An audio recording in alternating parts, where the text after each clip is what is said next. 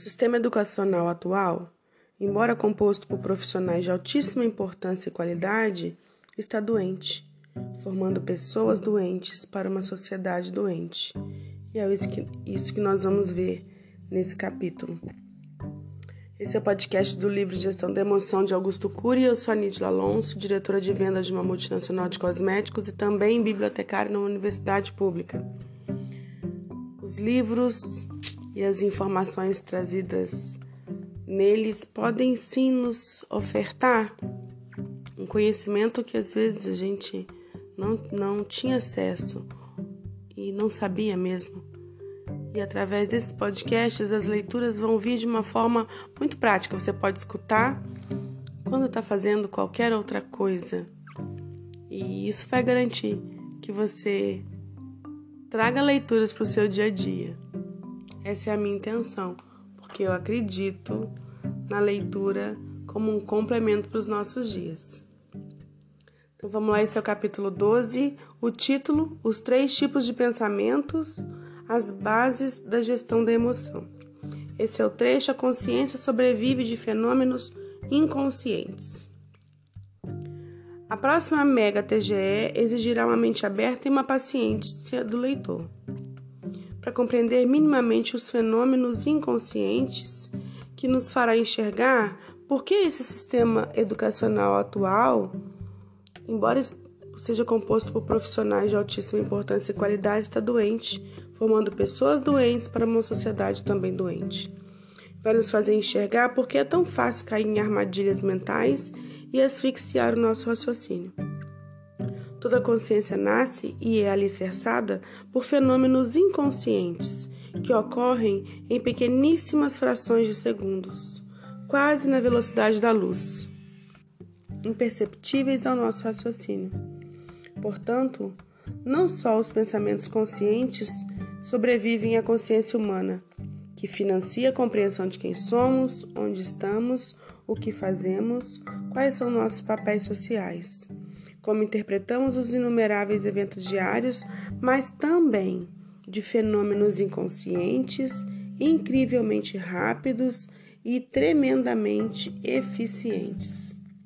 Você pode achar que até hoje nunca realizou algo grandioso na sua vida.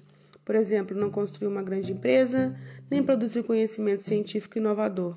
Engana-se. Toda vez que produz um simples pensamento, seja ele lúcido ou não, você realiza fenômenos fascinantes, admiráveis e surpreendentes. Pensar é se rebelar contra o cárcere da mesmice, é construir tijolos que solidificam a consciência de que cada um de nós é o único no teatro da existência. Os tipos de pensamentos que atuam no teatro mental: o essencial, o dialético e o antidialético.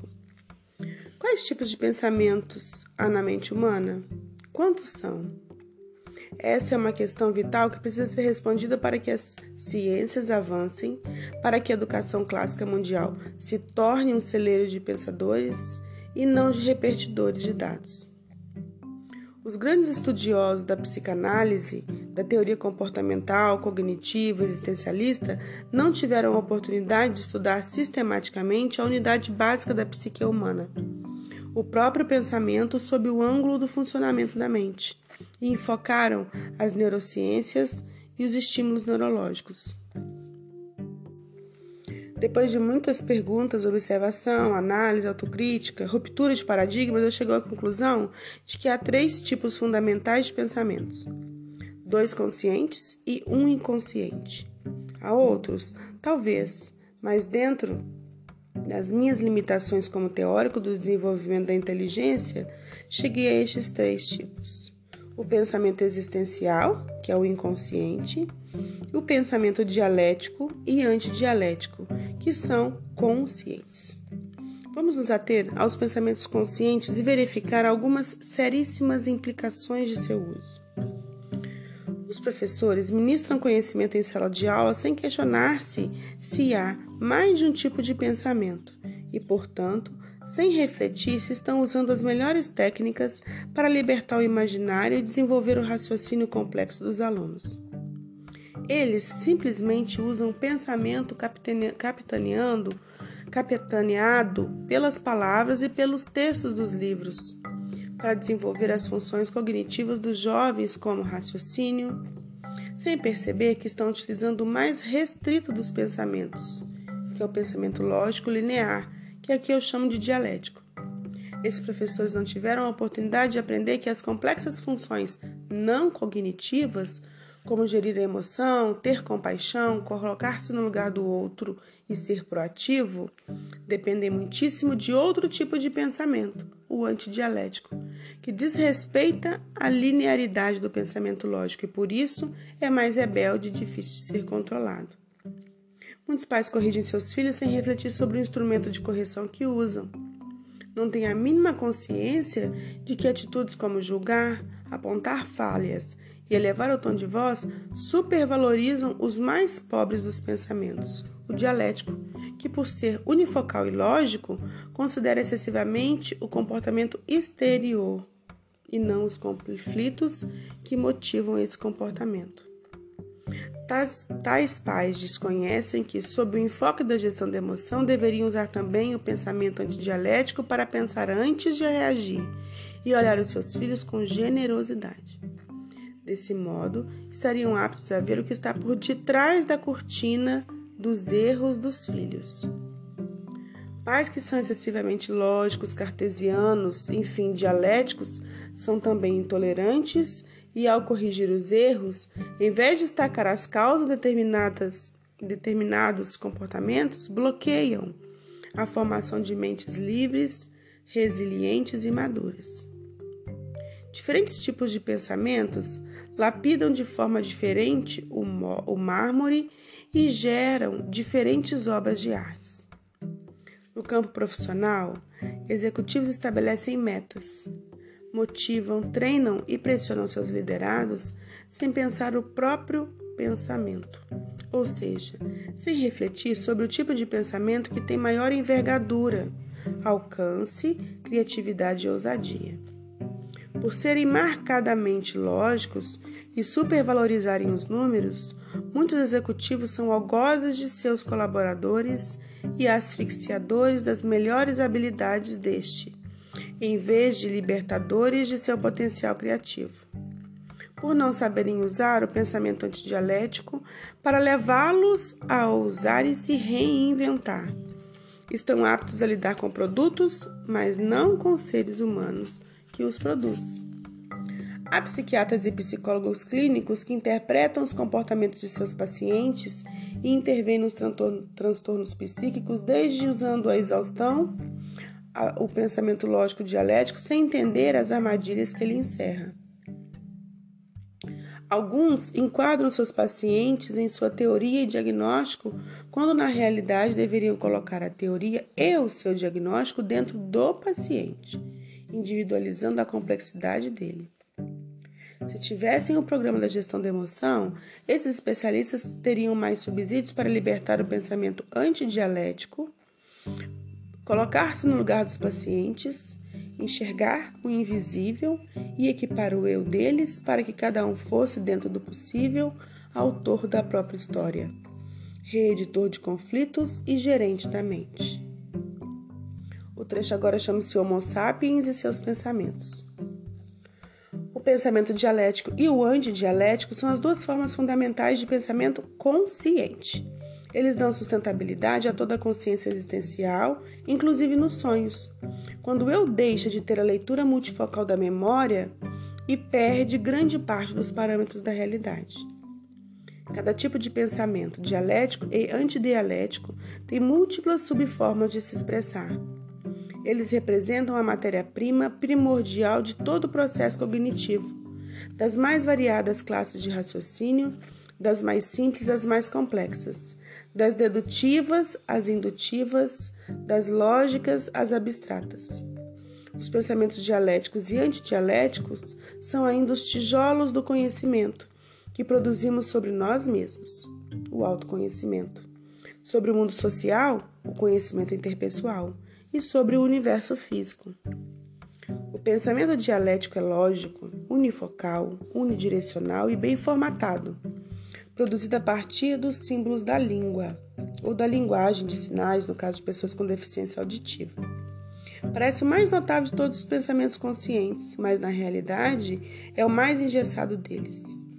Mesmo que seja utilizado na escrita, nos diálogos e nos debates, em geral surge quando o bebê é expulso para o útero social e começa a ter contato sensorial com milhares de estímulos externos, através dos comportamentos dos pais ou responsáveis, professores, irmãos e colegas de escola.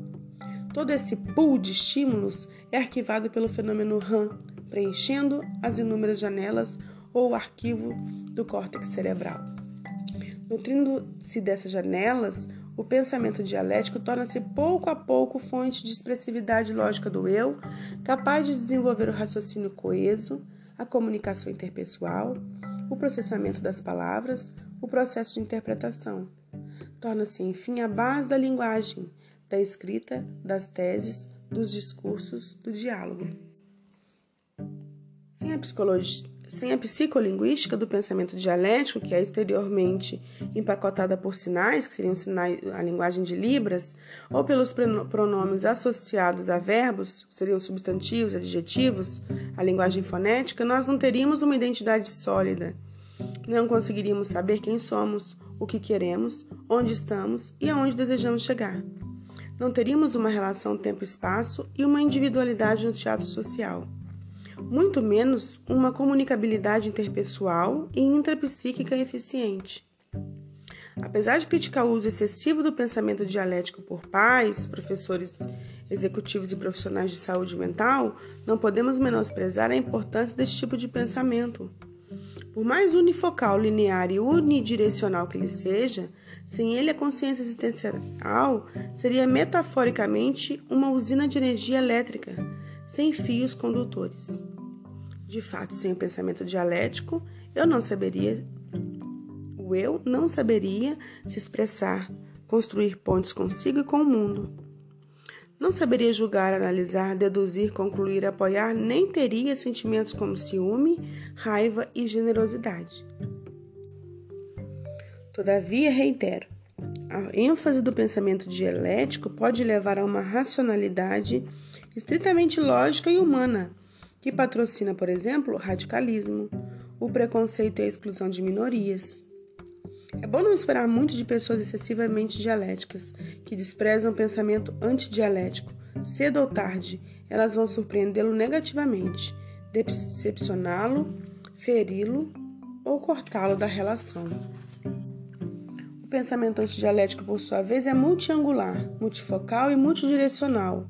Ele constitui a base de todo imaginário, sendo capaz de vivenciar a emocionalidade humana com mais profundidade. Diferentemente do pensamento dialético, o antidialético não precisa de símbolos ou linguagem de sinais para se desenvolver. Ele é intrínseco à mente humana. É a essência da imaginação e, portanto, já está poderosamente presente na aurora da vida fetal, a partir da ação do fenômeno RAM, preenchendo as primeiras janelas da memória com os malabarismos, a sucção de dedo, enfim, as experiências do bebê em formação. Todavia, quando o pensamento dialético na vida extrauterina ganha musculatura e o seu eu se forma, o pensamento antidialético sai da esfera do subconsciente e ganha status de consciente. Milhares de imagens transitam por dia na mente de todo ser humano, de um psiquiatra a um paciente, de um intelectual a um iletrado, revelando que ela é uma usina de pensamentos antidialéticos, onde nós antecipamos o futuro, ruminamos o passado ou resgatamos as pessoas em nossa imaginação. E essa usina, se for libertada e enriquecida, é que vai dar relevância ao pensamento dialético, aos debates, à escrita, ao diálogo com os outros e consigo, consigo mesmo. Tudo isso é muito difícil de compreender, mas nós somos extremamente complexos. Por isso, jamais se despreze ou diminua diante de qualquer ser humano, seja ele um rei ou um presidente de uma nação. Independente, não despreze nenhum ser humano.